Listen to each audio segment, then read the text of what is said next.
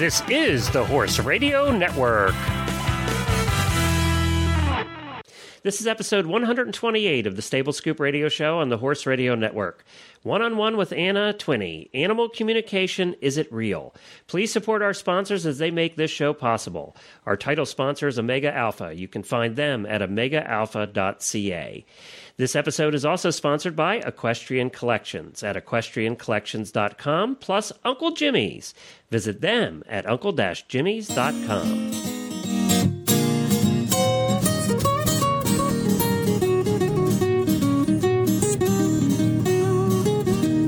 This is Glenn the Geek, and you're listening to the Stable Scoop Radio Show, brought to you by Omega Alpha on the Horse Radio Network. Hi, and this is Anna Twinney, and this is Anna Twinney, uh, reaching out with Anna Twinney. How about that? And hello, Glenn. Hello, Anna. I've been looking forward to this day for so long. Let me explain for my audience, and we should say that this podcast is going out. You do a podcast as well called Reaching Out with Anna Twinney. And you, this uh, podcast is going to be going out to both the Stable Scoop audience and yours.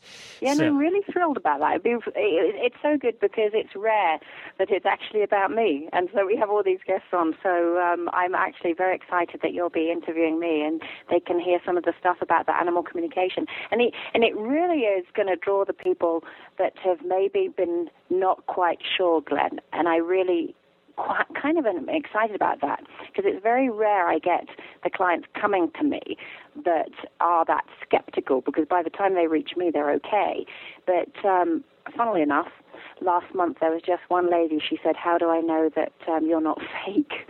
And I thought, really? You know, you're coming to me and you're coming on the recommendation from a vet and go to the website. It's plastered with all these testimonials. But it's true. You know, how do we know? How do we know? Because there are people out there that believe they're doing it. There's people out there that are doing it. There's actually charlatans out there as well. And so, what is animal communication? And here, here you are. You're going Well, to be asking me the question. I'm going to be asking you all those questions too because I did do some research. I want to explain that Helena's not here. This is one of our one-on-one series that we do here on the Stable Scoop Show, where where we just go one-on-one with someone. And you know, Helena did the first one of these, and it was uh, one-on-one in episode number 120, and it was a fascinating interview with author, clinician, and coach Daniel Stewart. And I don't know if you've run into Daniel, but he is a fascinating guy when it comes to the psychology of riding. And that's the one she wanted to do first. I knew immediately when Helena and I talked about doing this who and uh, who I wanted to have on first and what topic I wanted to talk about, and that was Anna. I knew that you were the one from the very. I didn't even have to think about it. Um, and and that's because I'm a skeptic, and uh, you know we talked about this. I want to clarify this too for all of Anna's fans out there. Don't send me email. You can send me email, but don't send me email about me beating up on Anna. We we've been friends for a while. Anna's been on many of my shows. Anna knows that I respect and admire her greatly. Would you agree with that? I totally agree with it. And and you know, Glenn, it's all too often we are very positive on the shows and it's this positive strand that we want, but at the same time it's kind of neat sometimes to get to the nitty gritty um, and really say, you know, how do you know this is real or, or what have you experienced out there and what can clients come to expect. I think it's nice to do the fluffy stuff. I think it's very heartwarming to get the stories. But at the same time, why not? Let's move into this realm because we can touch other people and draw them in too. So I'm very confident on my subject. I see that. I see you are. Okay, good. Well, I'm ready too because I did a lot of reading and I, I, I went to I went to probably one of the most negative places you're going to find in the Oh, internet, wow. the forums. Um, forums used to be this wonderful thing where people would get together and they would share stories and they would have a place to talk. Now it's just become uh the most negative place in the world is forums. I, it- it's just one of those things that's happened to the internet. I don't know. Well, let me take a minute to introduce you properly. Um, Anna is the founder of Reach Out to Horses, and she's uh, located in the beautiful uh, foothills of the Rocky Mountains in Colorado. Uh, internationally respected for natural horsemanship, which is and a trainer, which is why we've had you on the shows mostly. And you were just on a Stable Scoop show recently with my wife was co-hosting that with Helena, and they had the best time talking to you. They're so waiting to get you back and talk again because they just had so much fun. And I I listened to that conversation, and that one went a little deeper than we normally do too. Oh. But it was three trainers talking to each other, and it was really it was really a good uh, a good time. But Anna's Anna's also known for animal communication, and uh, and I can't even never say is it Reiki or Reiki or Reiki. Reiki. The See- Japanese art of healing, Reiki. Okay, so and a Reiki master, and you, of course you travel the world. I caught you at very one of the very few times you're actually home with your lovely husband, um, who I met last year. He came in for a conference here in Lexington, and we got to spend a weekend together. So I got to spend time with Anna's husband as well. So I know the whole family. Everybody, this is good. We're all okay. Yeah, here. it was all good. yeah, you guys socialize. I said to Vin, you know, you go on a business trip and there you are, cocktail evening in the band with And all this neat stuff. And then I go and travel and I work 12 hours. That's right. Well, we invited you to come, but you didn't I want to know. come. You're gonna have to. I'm gonna have to meet you here one of these days. Yes, one day you will. So that's Anna's backstory, and mine is, uh, you know, for your audience, I started the Horse Radio Network a couple of years ago. Uh, I had this vision that that there was nobody doing uh, what we do to the extent that we do it. Our mission statement at the Horse Radio Network is uniting the horse world one show at a time. I believe there's too much division in the horse world. There's too much division between the disciplines. There's too much division between English and Western. And what we're trying to do with our shows is bring that world together. And I think it's happening. We get a lot of people that listen to multiples of our shows. We have eight different ones we do on the Horse Radio Network now. Uh, the one you're listening to right now is the Stable Scoop Show, and it's a very general show about any different horse topic in the world. Uh, Helena and I are a bit of are a bit goofy. It's we the Stable Scoop Show normally is not this serious. Um, it's normally just light, lively, and a lot of fun. So that's what that's where I came from. I'm a horse husband. I married into this. I am not a a lifelong horse person. I'm known uh, affectionately or not so affectionately as America's horse husband because I am representing the needs and wants of the horse husbands in the world. Um, and uh, you know, I am the one that says, "Hey, wait a minute here. we shouldn't have to do that." Um, and so that's where I come from. I'm, I'm coming from a little bit different. I drive. I don't ride. I drive horses. Been driving for 25 years. Love driving. Don't like riding so much.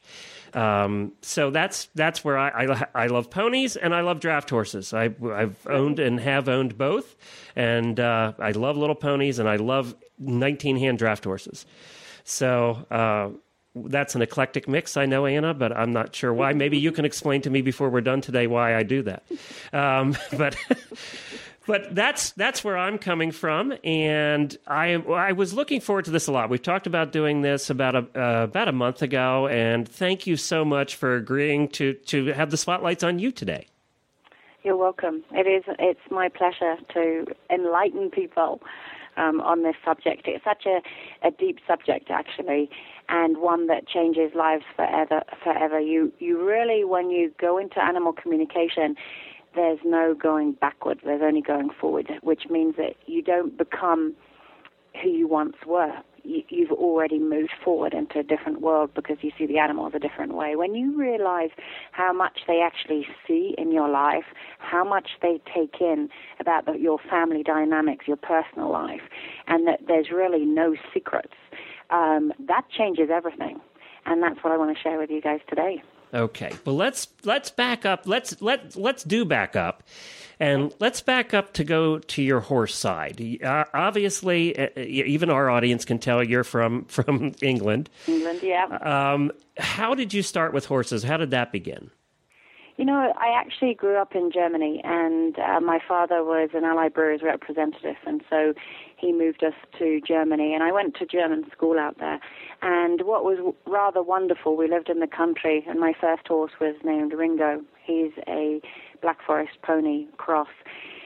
And just a wonderful way to, to be brought up because you have the countryside and I cycled to school, but at the same time I would cycle to go and see Ringo and take care of him and I think it's everybody's dream to have that. Now, I was 12 and I thought I was old getting my first pony. It was funny, so many people had them at four, or six, or eight, and, and I started riding at 10, but I was 12 when he came into my life, so I'd had a couple of years' experience, although not a lot.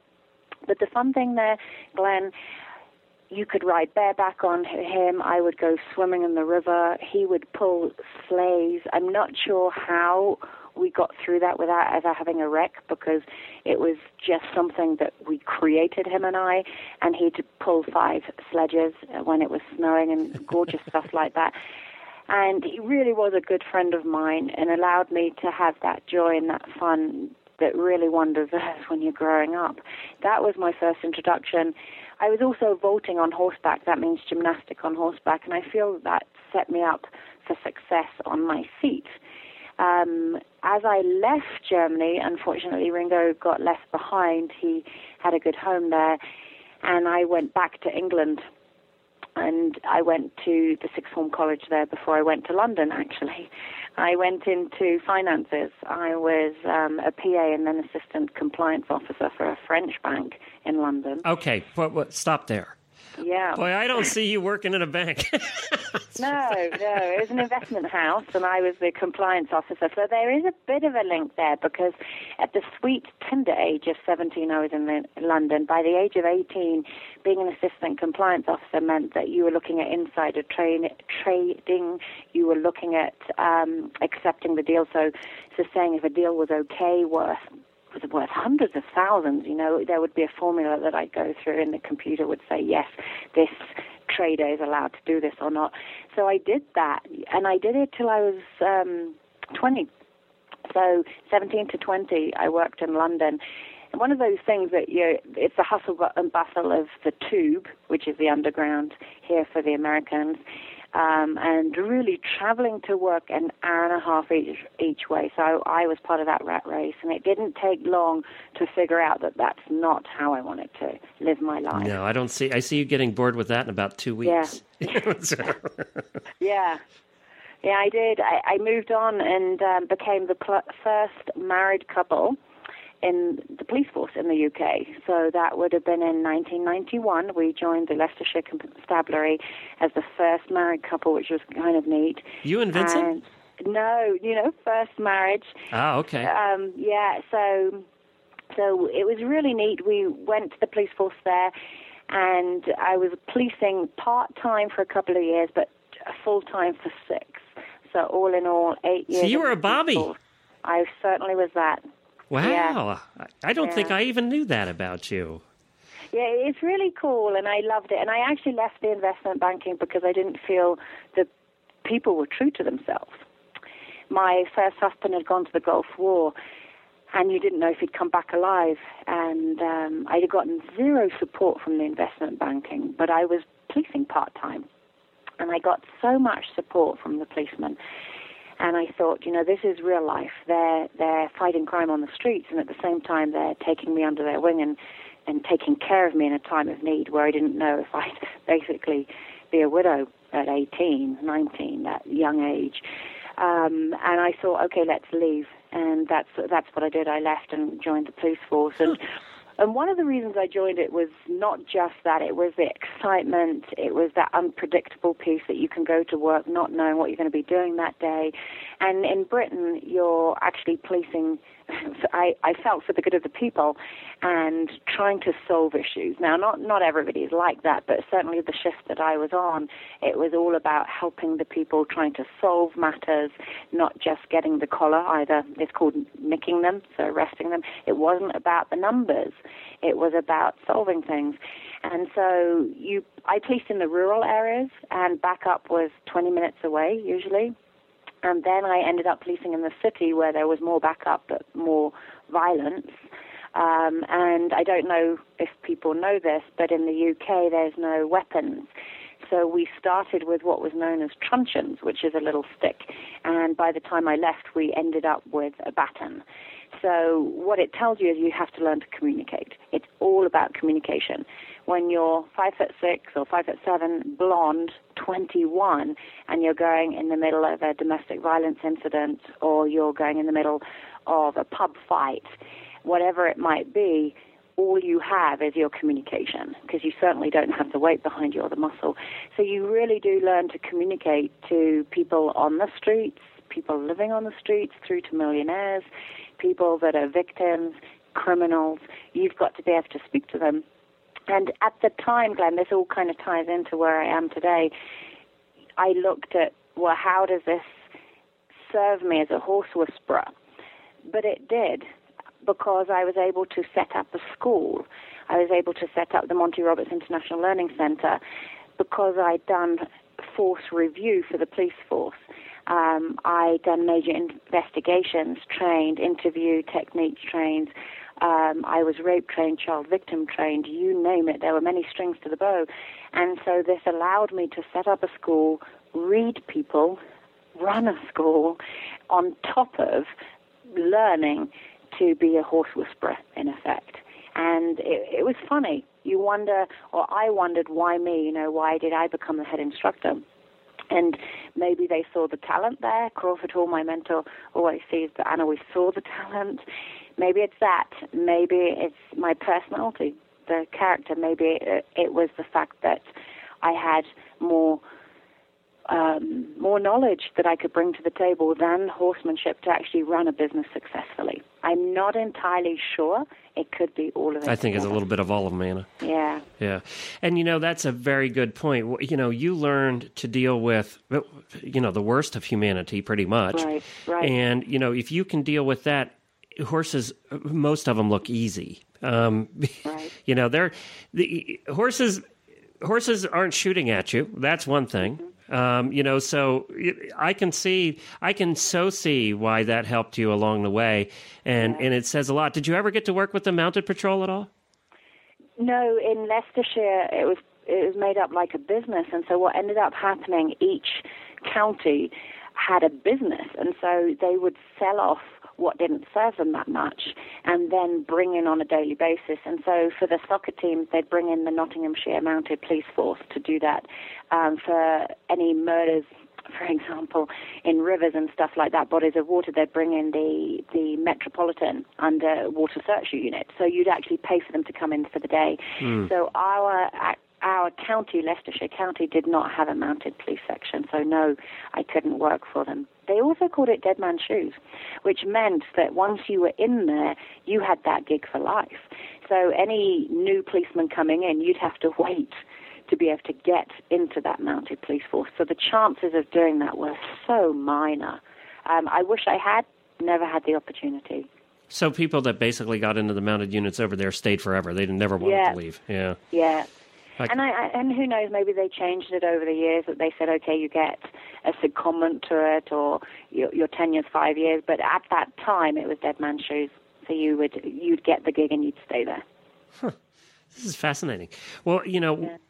We're going to take a quick break here uh, for our first commercial here on on the Stable Scoop radio show, and we're going to be right back with Anna. And we're going to start. I want to find out from you next when animal when when the realization of animal communication came into being. So let's uh, take a break. We'll be right back.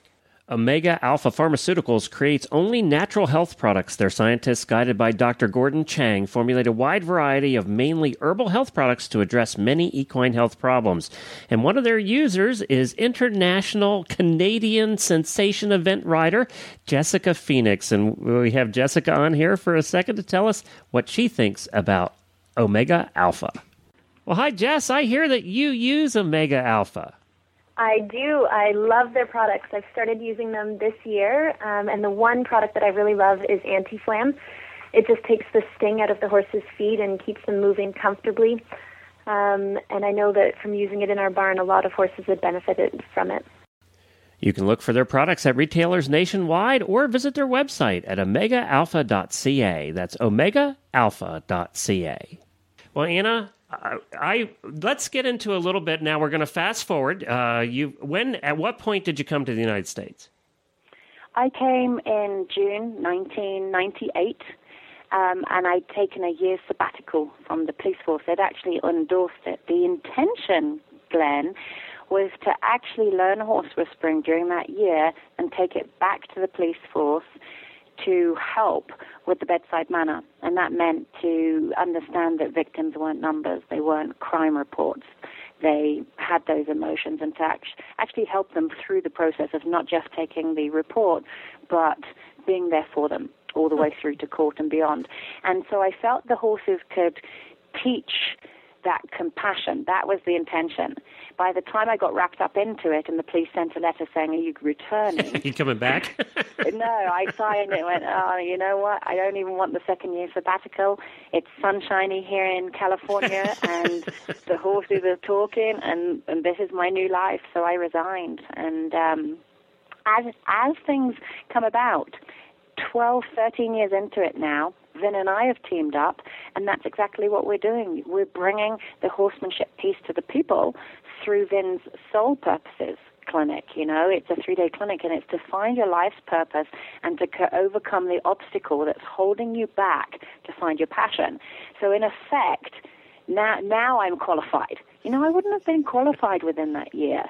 But 13 years in, yeah, I can teach you that now. We can let the horses do that. Stand back, read the horse.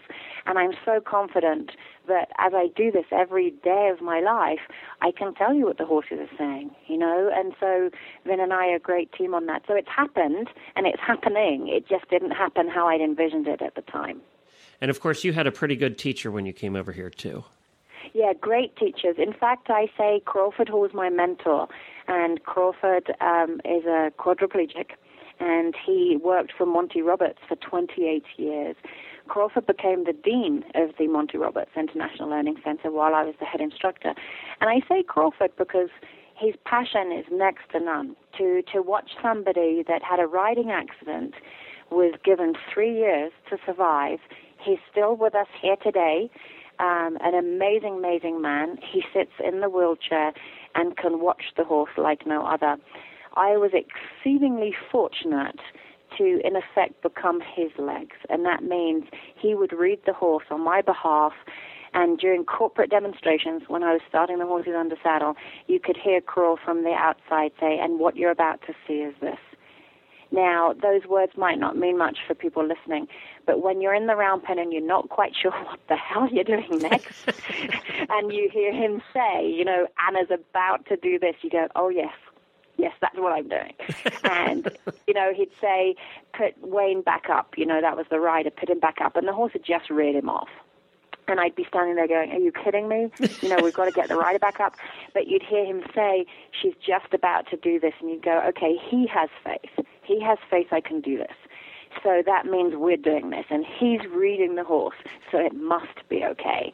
And can you imagine that learning for more than five years through somebody with his wealth of knowledge? um, and amazing. And then Monty would come back. You know, he travels the world. Even today, he's about 75, and he travels yep. the world 300 plus days a year. So he wasn't just there. Although, yes, he's there and accessible, and he could come and see what we're doing. Crawl really was the one that was by my side on a day-to-day basis. He was my safety net as I learned this. You know, Monty was just voted the hottest horse dad in our oh, hottest oh, horseman's contest. Uh, Debbie called, his daughter called and, and nominated him. Oh, so he actually won the, and we got him on the air actually to talk about it, and he was very funny. The first thing he said is, "I don't think I've ever been voted the hottest anything." So, and you know Monty, so yeah. um, you'll know that uh, that just blew him away. But he did then talk about, you know, he's had like forty-seven stepchildren or, or uh, foster children and he you know he talked about a lot of them in the way on that show that I've never heard him talk about them individually. Mm-hmm. Um, and you're just a fascinating guy, and obviously a, a fascinating program of which you were part of. I want to talk, you know, I want to say that I believe, and then we'll get into the animal communication here a little bit. I believe that there are individuals who have a better communication and a better understanding of animals and humans, for that matter, than others. I, I, I, do believe that. I believe that um, that you probably in a round pen with me would have a better understanding of a horse that's in that pen than I would, and would have a better communication with that horse. Where I lose it and where it goes away from me is is when when when somebody calls you on the telephone and you're then doing a reading on the phone where you're not even with the horse and and you're totally away from the horse. Where it really becomes uh, more of a telepathic thing mm-hmm. is where I'm going away from it a little bit. And there's a lot of factors I think involved in that I'd like to get to here in the show. And one of them's something that we never, ever, matter of fact, I forbid my co hosts on the Horse Radio Network to talk about religion and politics. But I think religion actually comes into play here a little bit. So I, I'm going to bring that in a little bit later too to talk about how the two can coexist, or or maybe they're one and the same. Um, but that's just a warning that I'm going to be bringing that up later. Okay. So, where at what point did the animal? Let's qualify. I think we have to we have to draw the line here between animal communication and oh, how do I want to say this? Animal training and animal communication. Uh, what we want to talk about today is that telepathic side, correct? Yes. Okay. Yeah. Because you know, Glenn, and it's interesting because if you're in a round pen, you can really demonstrate the telepathic piece, and it's really, really neat to see because the horse's language, in my opinion, is made up from all of this. It is body language. A huge piece is body language. Well, I was just going to say, but then you have the body language to play off of. Yeah, but you can kind of eliminate a lot of body language, i.e., create a forward motion within a horse, and then through your mind ask them to walk, and that horse will m- walk without changing any movement within your body language. And so it's a it's a direct reflection of not body language. Now, when we watch the horses, you'll see them read one another body language wise, but you'll also see a horse know what's happening next. So if there's if somebody's coming home from a show, they will innately know that. Where's that coming from? That ain't body language because that horse isn't on the property, but they will know before. So there's something else to this. In the same, a heightened one would be weaning. Horses, the mares know before you wean that there's something changing in the atmosphere, be it body language, but also a degree of telepathy. Now, with the telepathy, the biggest thing is to be able to quieten your mind. And as a, former police officer, that was one of the most challenging things to do. It still is. It's it's still not easy. As soon as you wake up in bed, your mind's starting. It's starting with the to-do list, of course, and it's the last thing that switches off at, at night. And so I think a lot of us have that. We're on the roundabout, especially nowadays. It's so fast. The world is so small. We're in touch with one another through texting, through radio, through computers, etc. And so it's very challenging to get quiet. The key with the horsemanship I think that helps. You know, that was my stepping stone when I went out there. It was learning to be in the now, the exact now. You can't be in the past with a horse because you're putting yourself in danger. If you're in the now, you're reading every moment of them. You don't want to be in the future about what you're cooking for dinner tonight or who you're seeing because, again, you're not present. And so, working horses or being around horses, be that you're observing them, you're sitting with them, you're a groom. I love grooming. I love bathing horses. It's a passion of mine. I bathe tons of um, the racehorses. So, this creates this moment of bringing you to the now, to pay attention, be present, watch their eye. That really sets you up for the piece of telepathy. Okay, okay. Let, let, me uh, let yes. me jump in here. All right, so I'm I'm with you to an extent here. Yep. In that I think it, it, familiarity breeds that too. I'll use an example. You know, I work with a number of co-hosts on my shows.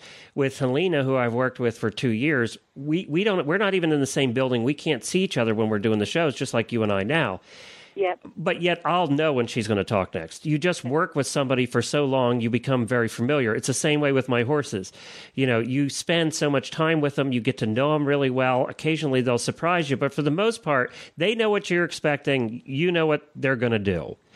Um, I don't I totally agree with you on that. I don't know that, that that goes to the point of telepathy, though. No, that that's the beginning of it all.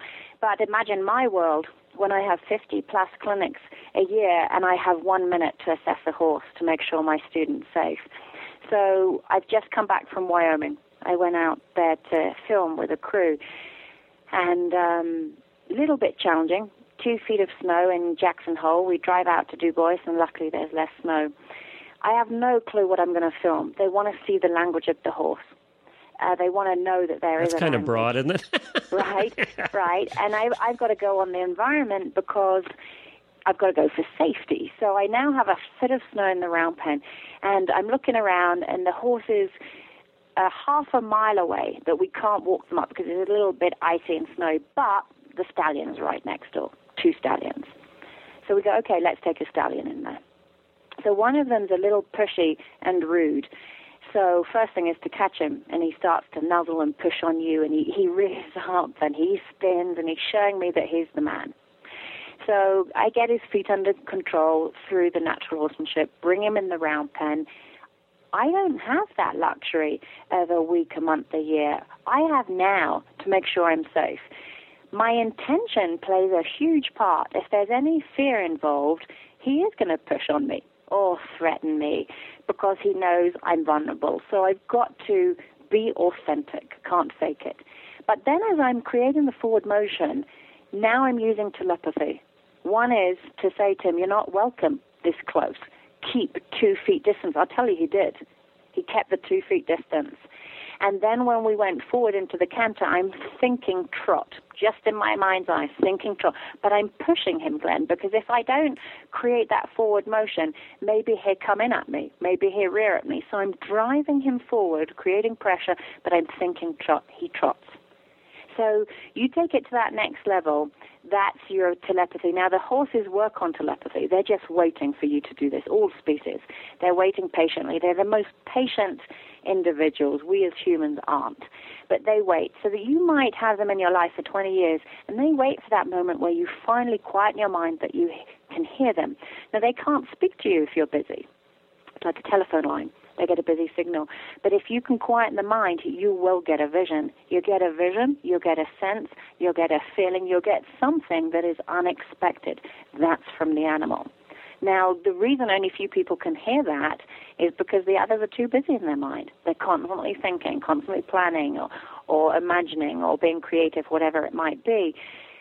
This is the live session. This is working with the horse using telepathy it's an energetic exchange. Now, with energy, you feel if you like somebody or you don't like them.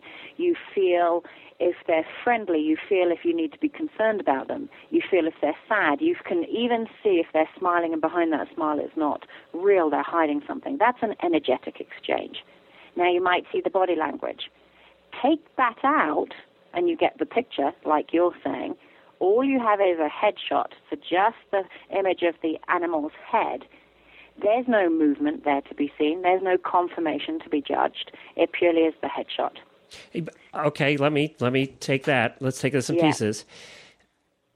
I, I, I'm I'm with you up to this point. Okay, yeah. I think I'm with you up to this point. And we used to have an acting company, and we were trained improvisational performers. So one of the things that we were trained to do is to read people. Yeah. Our, we were audience participation you know, we'd have four or 500 people in the room and we had to entertain them for three hours. So we were trained to read people. I played the king, and no matter what outfit I wore, and I'm telling this story for a reason to relate it back to what you just did, said. No matter what outfit I wore, when I walked into that room, even if I was unannounced, people knew I was the one, and I didn't have to say a word. They knew I was the one in that room that they would be they would have to be looking to that I was the power in that room mm-hmm. and it was just with it. I didn't have to say anything. It was with my stature and my demeanor. And I'm kind of wondering with what you just said, is it your stature and your demeanor that's doing that? And it, you don't have, maybe it is an energy. Okay. I might give you that one. Um, I think you can learn that. Uh, and I did because we did it very successfully in those shows. Some people learn it and some don't and I give you that too. Um, so is it that is that energy? I'll I'll call it energy. When I walked in the room, I didn't have to say a word, and people knew exactly that I was going to be the one in charge there. And there are people like that when they walk into a meeting, when they walk into a room, they don't have to say anything, but you just know that they're the ones in charge. Yeah. Is it this? Is that though what this is about with with you? It, that you have that confidence, you have the skills of natural horsemanship. um, more than more than ninety nine percent of the people out there. Is that what you're bringing to the table? That's a piece. The body language is a piece. Reading the horse is a piece. Um, the energy is a piece. So that means if I want to take charge of a speaking engagement that I want people to listen to me, I'm going to give out a certain energy to do that. If I want to be invisible in another situation because I've been teaching all day, I'll do that. I'll withdraw my energy. So you can manipulate, influence, speed, and direction of a horse through body language, through energy, but also through telepathy. Okay, so, okay, okay. Let's let's stop there for a minute. Yeah. And I hate to keep interrupting you, but I want to I, I want to take this in stages because I think that's how I'm going to come to a place where I understand it, and I think that's how the audience, the skeptics in the audience like me, are mm-hmm. going to come to a place where they understand it. Um, so you're in you're in the round pen, just like people. You know, you're you're saying all animals have an open mind. That I find hard to believe. So, do you find situations where let's put you back in that pen with that stallion? Mm-hmm. That stallion was listening but are there those horses, in this case, it could be dogs, could be whatever, that aren't listening and are just not open minded? They're like the humans out there that they are you're not going to get through to them no matter what you do. Well, there's two ways to look at that. Every animal's doing telepathy, so they're all doing it. It's their language. They wouldn't need to be open or closed to it because ultimately it's their language. So they're waiting for you to do that. However, if somebody wants to charge you in that situation, they don't need to listen to it. So it would be like me talking, let, let's say to to a drug addict. I'm talking to a drug addict. He's now under the influence. He has the choice to listen to me or he has the choice to hurt me. He still hears me, what I'm saying in, in the English language, but he has a choice. So this is the same for the animal they will hear what you're saying in your mind's eye. They hear the energy portion of how you feel and the intention of you creating the space. They don't need to listen to that. So then it boils down to the body language of do you have the knowledge and the power to back up what you're saying? And so anybody working horses, yes, you can start with telepathy. You definitely need to know what you're doing because they don't have to respond you're asking them nicely if they wish to respond, and you're going to get the personalities and characters and the background coming through. Let's go on the premise that somebody's been abused, for example, and I'm walking in the pen to discover what that abuse might have been. I'm going to get my best read at liberty because the horse is now not influenced energetically with a line or reprimand there's not a connotation, a preconceived idea for the animal because they're at liberty. So they're free to speak. Now, as you observe them and as they come forward, I'm looking to see what's your trigger. If I happen to trigger something from his past and he responds, he may or may not listen to the telepathy piece.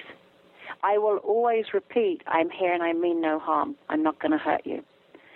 And I tell you, that has helped me an awful lot because even if they charge and I'm saying I mean no harm, but I'm going to stand strong and I'm going to look you in the eye or I'm going to back out of the pen because I know you mean it too, I'm still going to say I mean no harm. Um, and it can help you. It can bridge that gap between the two worlds. Because who are they? Why do they need to trust? If they've been let down for 10, 20 years, why should they trust this new human? Human, they've got to learn that it's okay. And sometimes so, that trust comes from you backing down. Exactly. You allowing them the that the moment of yeah. of I won this battle. Yeah. and for me, there's no winning. You know, if you've got a team, there's no winner or loser. So it's that thing of I can back out and let you see that you raised it. You know what? You threatened me, and as a result of your threat, I never hurt you. See, and that's no different than anybody else. That's no different than any human, Glenn, that if somebody puts a threat, I didn't fight back out of fear, but at the same time, when you raised your voice, I didn't slap you in the face for it. So you're showing them, you're reconditioning them to say, that will never happen here. You're never going to get hurt here. It's the same thing. He's saying, bring it on. Bring it on. What have you got? Are you true to yourself? Do you really have what it takes to be my leader? And that's my proof is a true leader is not going to lead out of fear. A true leader is not going to basically beat them into submission. A true leader is going to lead because they they have the inner knowledge, they have the inner knowing, they have the inner strength. And I always ask my people, and I ask myself, would you are you the leader that you would follow? And that's the question. And so that comes from that inner strength. And so with this animal communication, you're you're basically saying in your mind's eye, sending pictures. So every word has a vibration. Every vibration is attached to an image. We've got the movie The Secret out there. We've got You Can Heal Your Life with Louise Hay. You've got, um, I think it's uh, What the Bleep Do We Know? All these movies that has science backing it to say that words have energy. Energy has that visual. Horses see in pictures. Animals see in pictures. So you might get the picture back, but you can speak English or your native tongue to them, and it will automatically go into imagery. And so what you're in effect saying to the animal is, this is the imagery I'm doing. This is me. I'm speaking to you. This is what I will do. This is what I won't do. I will never hurt you. Um, and that's the premise I work off of. And it, and I tell you, it does. It comes together because you're you're teaching them trust in a way. You've got to earn the trust. It's not always just given, and rightfully so. If I look at me, do I just trust everybody? Maybe to a point, but am I going to follow them home or down a dark alley? Certainly not. That would be stupid. And so this is the same for these horses. They're flight animals. We are predators. They've got to learn that. Now, that comes a little bit away from the telepathy piece. But ultimately, the telepathy helps you in your horsemanship come away from that. And if you're ready to move forward into the imagery, yes, we can communicate with them from a distance. Okay, well, let's let's go there next. Uh, we'll take a, another break here, and we'll be right back with Anna. And this this is the piece that I really wanted to get into, but I felt that we had to set it up a little bit too. Mm-hmm. Yeah, I agree with you.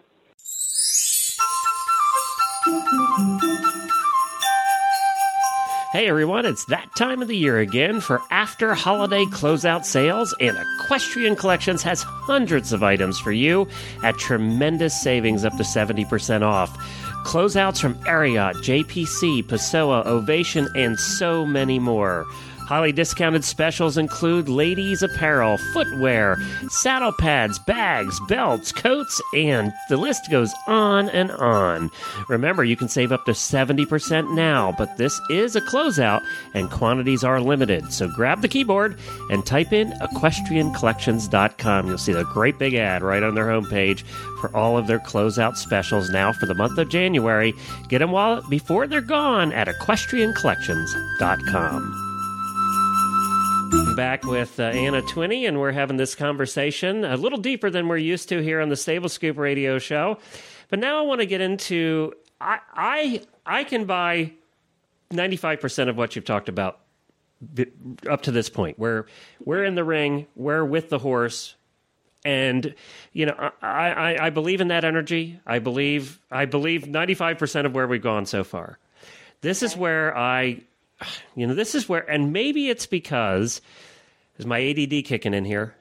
This is where I start to to go uh, away from you a little bit. Is on the over the phone animal communication thing, and partly because, and I think you'll have to admit this. I think animal communication or any type type of telepathy has gotten a bad rap from the from the psychics on the boardwalk. Mm-hmm. Um, you have to agree that there there are a lot of fakers in this in this industry or in this world, and that's in a way that has uh, really tarnished it for the for maybe those who truly have a gift.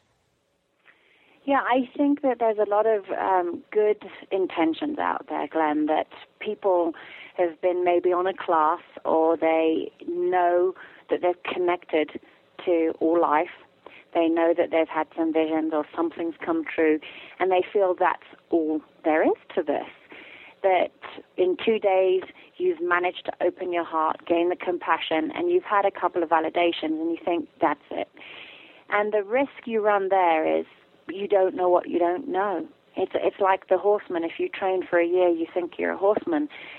You don't know how to start babies or foals or rehab racehorses. You, I could go on about the list that people won't know because they don't know it's out there. Same with the animal communication. It does take years to learn. There's much self development to do because you're looking inside all the time. You, you've really got to embrace every skeleton in your closet. And that's a lifelong journey. It's not a matter of addressing it and then going, okay, I now address my childhood. Life is hunky dory. I can talk to animals. We go through new phases. We go through new patterns. So it's an ongoing lesson to figure out who are you.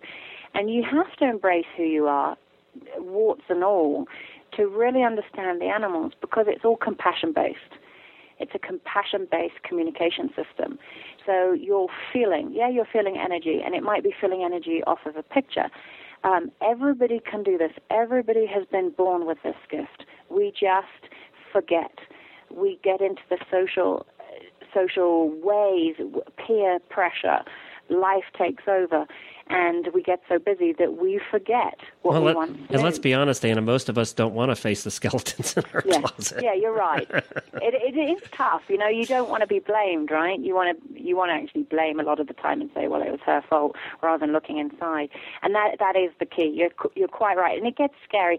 And and a couple of my friends even have said with the animal communication, I don't want to know what my animals are saying. Well, that's fear again because they don't want to know in case the animal's upset or in case you didn't do something right or you can't be there for them. Well, and that's a certain amount of guilt on their part too, yeah, I would think. Exactly. Yeah, and yeah. now you're carrying the guilt. You're not going to be able to connect because you've got this guilt and that blocks. So it's that ability to say, I, I know every day maybe I'm not what I strive to be. Maybe I can't get everything done. And let that go. Okay, move on. Let's connect with the animal because we can help them on a physical basis. I help vets, Glenn. The, the vets will call because they're not sure what's going on with the animal or what rehab program they need to do.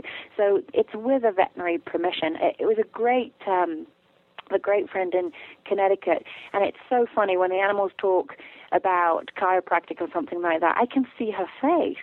They endorse her. They love her. They love the hands. They love the touch. They love the outcome. And so here the animals can tell you what works for them, what doesn't work, what medication eh, are you wasting your money on. What aren't you wasting your money on? What are we discovering that is the true course with the physical well-being? There's so much undiscovered that if people were willing to listen to these animals, you, would even help yourself.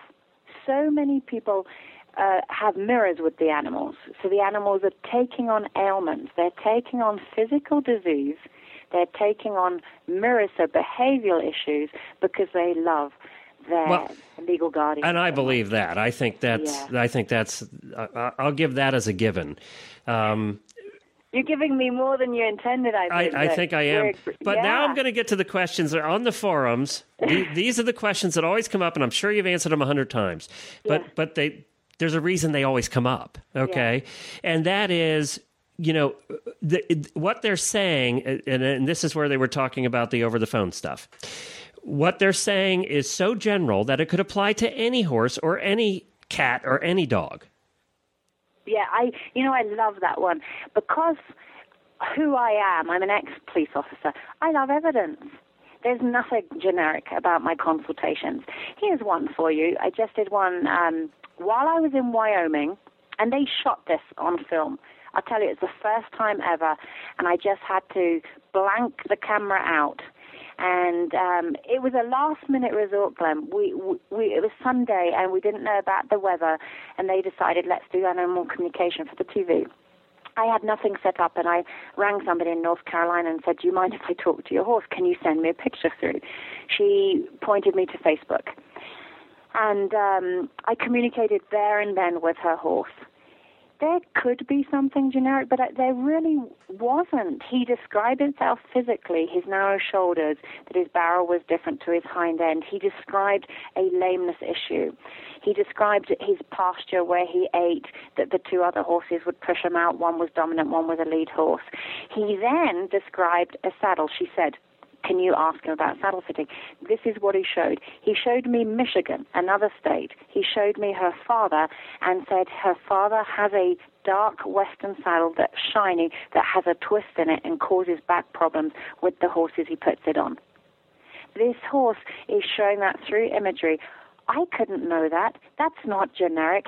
That horse, Leroy's his name, had the saddle on twice. And he was basically saying to my client, You need to call your father and tell him that saddle's not good. It's going to cause injuries. She confirmed that it had done exactly that. There's nothing hmm. generic about that. So the information that I get is beyond generic. And the reason being because I want it like that. I want the nitty gritty. I want to get down to exactly how this conversation's going with you. It, it doesn't behoove me to be generic. What's the point? They like this hay. No, I want to know more than that. Is there something we can do for them? What does he enjoy? He he said that despite the fact that he's young and green, and the, the other horses had said that he wasn't as intelligent as they are, he was really good on the trails, really good. That although there would be another girl in the paddock, a female in the paddock that would want to go on the trails, he was the best one for that.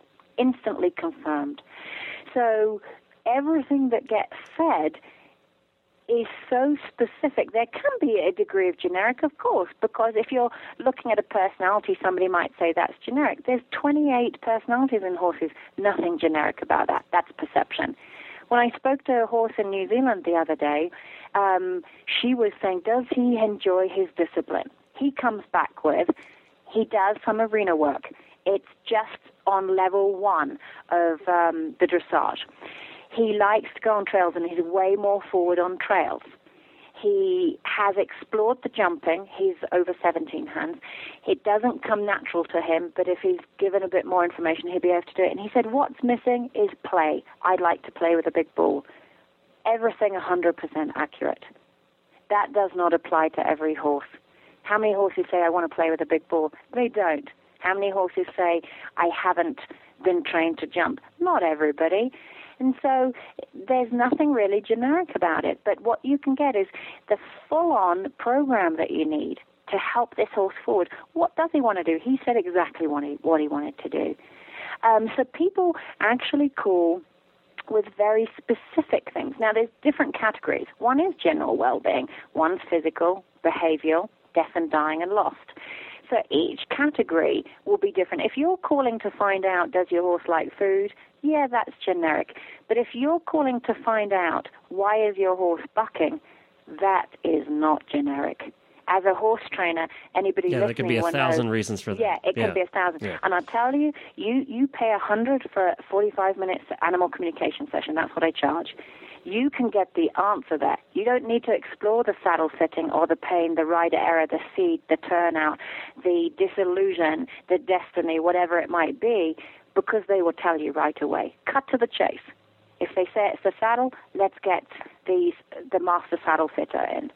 We can really get to the crux of it. Now, there's always two sides. There's personalities involved.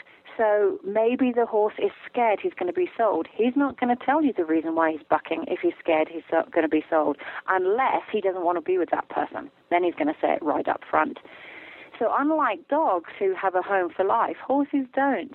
When they get lame, they're passed on to the next person. They could be fearful to share their lameness. That's not the inability of an animal communicator. That's the fear. But if you can, and I ask my clients, and I say to them, what's the outcome? If this horse remains lame, what's the outcome? Well, we'll retire him. Well, he'll always be with us. When I get that answer from my client and I tell my horse, you're okay, you do know that, right? I will get the answer from the horse. If that client says, I don't know, I'm not sure, they might be sold, I may or may not get the answer. So the, these are living beings with emotions. It's a conversation. Every conversation with a hundred human beings would be different. Every conversation with any animal is different. It's not a given you're going to get your answers the way you perceive it. You've got to be open because if it's a mirror, then it's about you. Then it's about your life. And it's not about the animal. So if you've got a cat peeing in the house, peeing is often, if it's not a bladder related issue, it's often being pissed off that person needs to be open that that cat's pissed off with them and that it could be relating to the lifestyle, the home environment, uh, work related. They have to make the change now, not the animal. The person has to make the change. And are they willing to do that? Okay, so, so I'll give yeah. you the next one.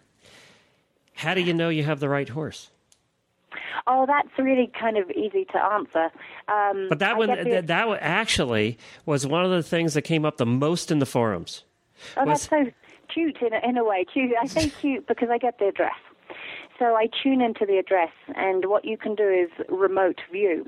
So when, as soon as I get the address, so if somebody is calling in from New Zealand, Australia, Norway, France, Switzerland, I get the full address, and you focus in on the address. And then what I do, um, you usually remote view, so the animal will introduce themselves either physically, personality, or location-wise. When you hear the description of your property, you know there's no doubt. So you know you've landed at the right place. And so we spend a few minutes just making sure that, okay, that's the right location. Good. Now let me describe the, the animal to you. And they're going to give something unique about them that you know it's them that you're connecting with. Now, if the person has multiple animals, past or present, it's possible one of them will come through. But the description will be so different, they will know. And they might say, you know what, that was a horse I had 10 years ago. Or, oh, yes, that's my lead mare. She's pushed herself forward. Or, my dog just pa- passed over a month ago. That's him that's coming through. So the animal will be connected to the person in one way or another, be it past or present. They will have a connection to them. And they will recognize that connection with the description. But there's no doubt and that's how solid it is that you know exactly that's your animal. Okay. Um, all right. Yeah. Let's talk about. Uh, let's take a final break here, and then let uh, we'll come back. And uh, I have something. I want to go to that religion angle that we talked about Yeah. earlier. Yeah. Always interesting. Regular listeners to the Stable Scoop Show know that Helena and I just love Uncle Jimmy's and his fantastic line of products. His products have the highest quality ingredients, and that is why they have taken off like they have. Of course, it all started with Uncle Jimmy's hanging balls for use in the stalls, and then came squeezy buns.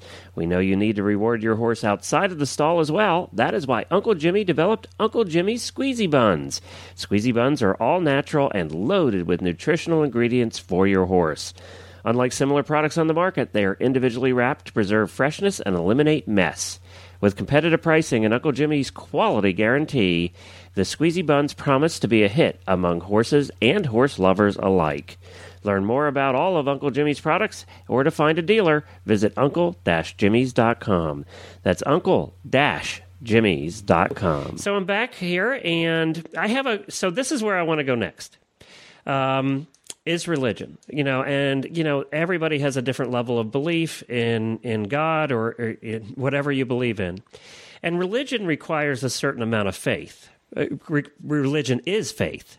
That's all religion is is it's the faith in in in the teachings uh, about something for which you can't see and for which you really have no proof exists which in a way is what you're asking your clients to do is you're asking them to have faith in you that you can do something that they can't or they're not willing to do so uh, how do you think where do you think religion do you find that religious people are more accepting or do you find it the other way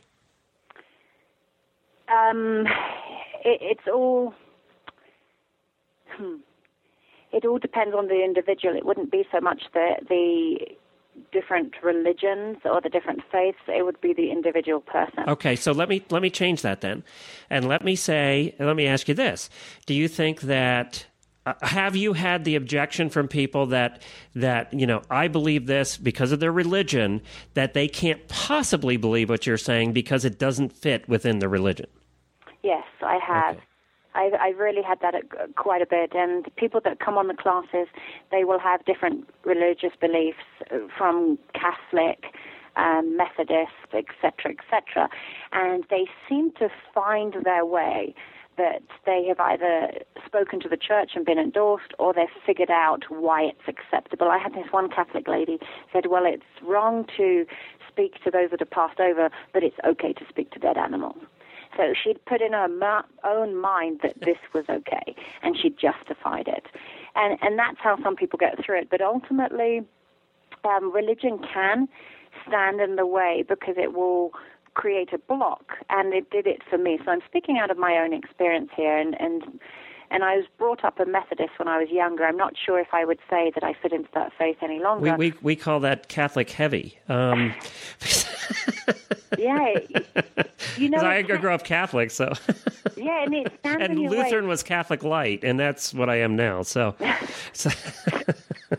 well, it's it's the fact that the Methodists don't endorse speaking to those that have passed over, right? And so that's stood in my way for a long they time. They took the angels and the uh, out of that picture. Yeah.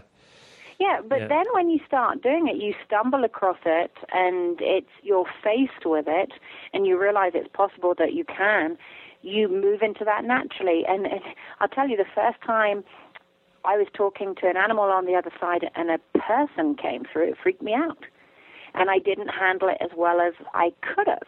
I, I was saying, go away. I don't talk to dead people. So it wasn't callous. It was just the way I thought, oh my goodness, you know, this isn't something I'm ready for. Well, now it's natural. This was about three years ago. So now, if if a client says, "Who's my dog with?" and I ask somebody to step forward, that could be another animal coming through, or it can be a person that will identify themselves. So, for me, animal communication is communicating directly with the animal c- connecting with them that have passed over directly too. Now, I'm an animal communicator. Just a couple of days ago, they said, Are you a medium? I'm an animal communicator that can talk to those that have passed over too. And occasionally, somebody will pop in. Please tell me you aren't doing seances with big balls in the middle of the table. no, nothing strange. No, okay. purely a picture. Always just that picture, you know. the picture and the address. Glenn. You know, it's the address. And remote viewing's done all over the world.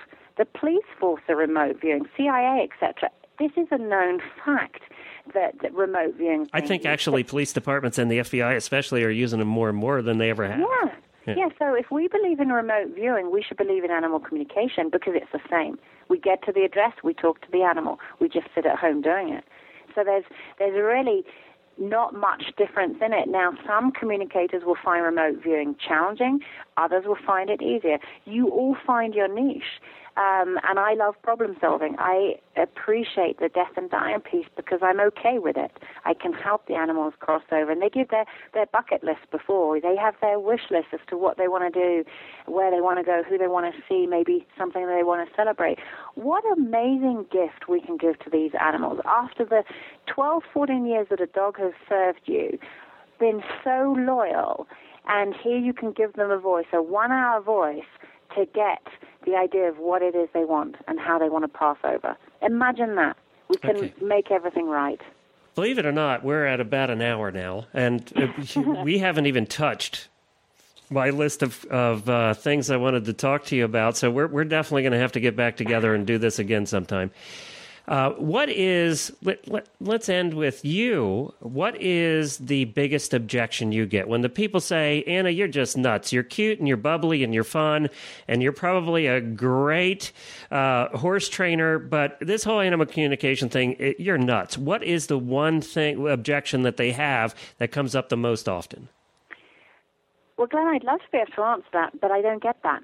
Um, and it, it's the energy that I don't attract that.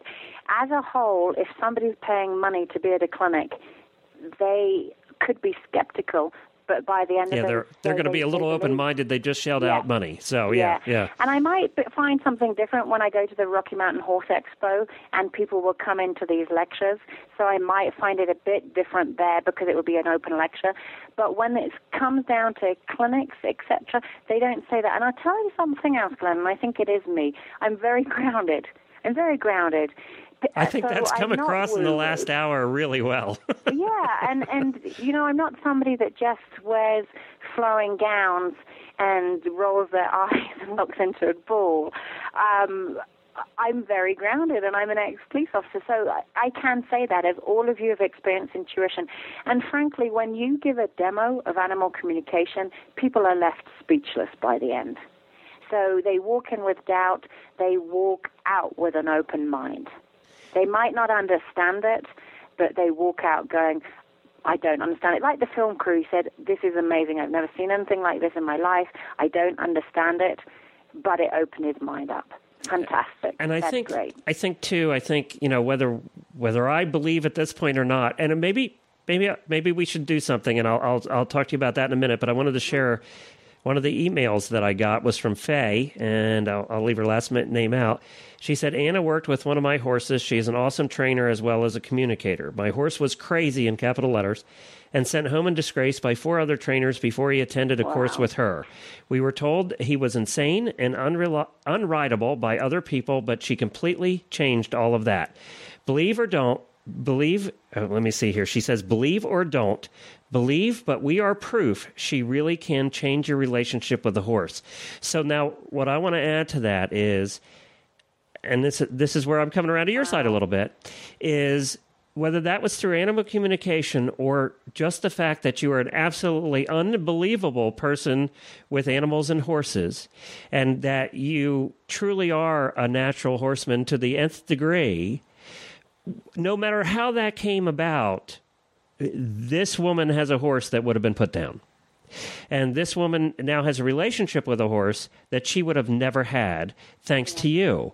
So, what I'm trying to say in a very bad way is that whether that was through communication or whether that was through through horsemanship, the the end result is is one that we can't argue with.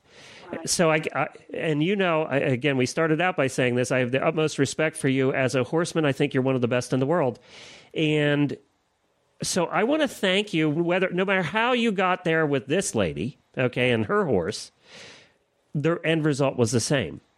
And so I, am willing to accept that, and I'm willing to take take a, a, another step here. And I'm willing to. We have a horse who doesn't really have many problems, so it would be interesting to hear what he says. Um, and I'm not saying right now, but uh, I'll I'll fill out the form on your website and I'll do all of that, and we'll get together again on on our show or both our shows, and uh, you know we'll do the we'll do the we'll do the communication off air, uh, okay. but then we'll get together and we'll talk about what I found. Uh, Perfect. Are you willing to do that? Yeah totally. And it's best, it would be better off air because there's pauses. Oh, no, I don't um, want to do it on air. I think that's unfair to you. And I, I, okay. I think that's, that's too much showmanship there. Yeah. Um, I think that's unfair, and I don't want to do it on air either, for in case the horse says something bad about me. Um, yeah, exactly. So you know, it is that thing of how personal do the animals get. I, have just got to tell a funny story. Okay. This will be my last one, but it was a dog. Um, and this client comes back every six months, and the dog, she she's an ER doctor, and the dog came, and they wanted to talk about her her issues in her body, in the dog's body. The dog started showing me her sex life of um, who would visit the house, how long he'd stay. And every time she did this, this was a live consultation, she ran around the room and then he would kiss my face. And she let me know about the sex life and the relationships. And ultimately, her statement was, You're in your mid 30s, you need to start growing up get a serious relationship and stop doing this. And it was mind blowing. Okay, I think about that every time the cat's sitting at the end of the bed during those times. you will think about it now. I will now, you yeah, that's for sure. Will, because you have that no darn cat's idea. getting locked out every time now. yeah, exactly. the voyeur that they are. So, yes, it just puts a different light on things. So, it, yes, I'm totally up for it. Um, okay. Together. yeah and um, then you can pick and choose as to what you would want to share. All right, and we'll, and then I, will share whether you know you did in fact were were general like the statements we've made earlier, yep. or they got a little bit more involved, things you would have never known. Yep. Um, and because have you and I ever, just to clarify this, I have never told you about my horse ever. No, I I didn't even know you had one. So. Yeah. Okay. And you yeah. know he's you know I'll I'll tell you a little bit just to set no, this. No, no, no, I don't actually want to know okay. anything. Good. So, All right. Good. Yeah. So let's do that, and uh, we'll get back together on a show and talk about the results of that. And as I said, you and I could go on forever uh, today. We could we could continue. I think we've just touched the surface of this. Yeah. But yeah. you know, thank you so much for being so good about it, and and for all You're of your welcome. fans out there. I don't think I beat her up too much. I uh, no, I think you went too easy on me. I probably did, but you know, I think the next session maybe we can get a little deeper. But yeah, you know, I'm a skeptic. I'm not I'm a, I, that's why I was careful to say I'm a skeptic, is because I'm not I'm not opposed to it. Yeah. Um, I'm I'm willing to learn anything, and you know I think that's one thing that makes makes me a half decent interviewer is I'm curious about everything in life. Um, I'm, I'm curious about anybody, and I think every horse person has a story to tell, and it can be a fascinating story if you can just get it out of them. And I, you know, that's so I'm open, and I think Yeah. that's you knew that, or you wouldn't have done this today. Yeah, Um, and Glenn, there's so many places we can go. If you, if you want to make it a call-in session that people call in, I am very willing to do that. And the other thing I want to add, we offer for the sessions to be recorded and then send out the CD. So I am so comfortable with what I'm doing. This is going out on CD, so people have a keepsake. You know, I love you. And I think our conversation today shows two people can disagree about something and still be friends and have a, a, a good relationship and a great conversation. Oh, but I'll change that because you're not disagreeing with me. I know. I- That's the problem, is towards the end here, I'm not so much disagreeing You're with coming you. around. They all do. It's just a matter of time. Thank you, Anna. This has been a great amount of fun. Uh, Thank we will definitely get together and, and follow up on this. Uh, you were a trooper. I certainly appreciate that. I want to say hello to your entire audience as well. Um, I'm coming around a little bit here, so we'll see if I take that. We'll, we'll see if I can come the whole way around. Yeah, I look forward to it. Take Thank- care, Glenn. Thank you, Anna. Well, that concludes my one on one with Anna. I hope that uh, you enjoyed it. I hope you got something out of it. You know, whether you believe or don't believe in animal communication, we can all agree that Anna is one of the best representatives, certainly out there, and she's so well spoken and so intelligent and so much fun to speak with. Thank you so much, Anna, for being on the show today. We really appreciate it. Of course, you can catch all of our shows. We have eight different shows we do on the Horse Radio Network at horseradionetwork.com. And the show notes for today's show and all the shows we've done in the past, all 125 episodes, are available at stablescoop.com. Helena B will be back again next week as we explore some other part of the horse world. Ride safely, everyone. Wear your helmet.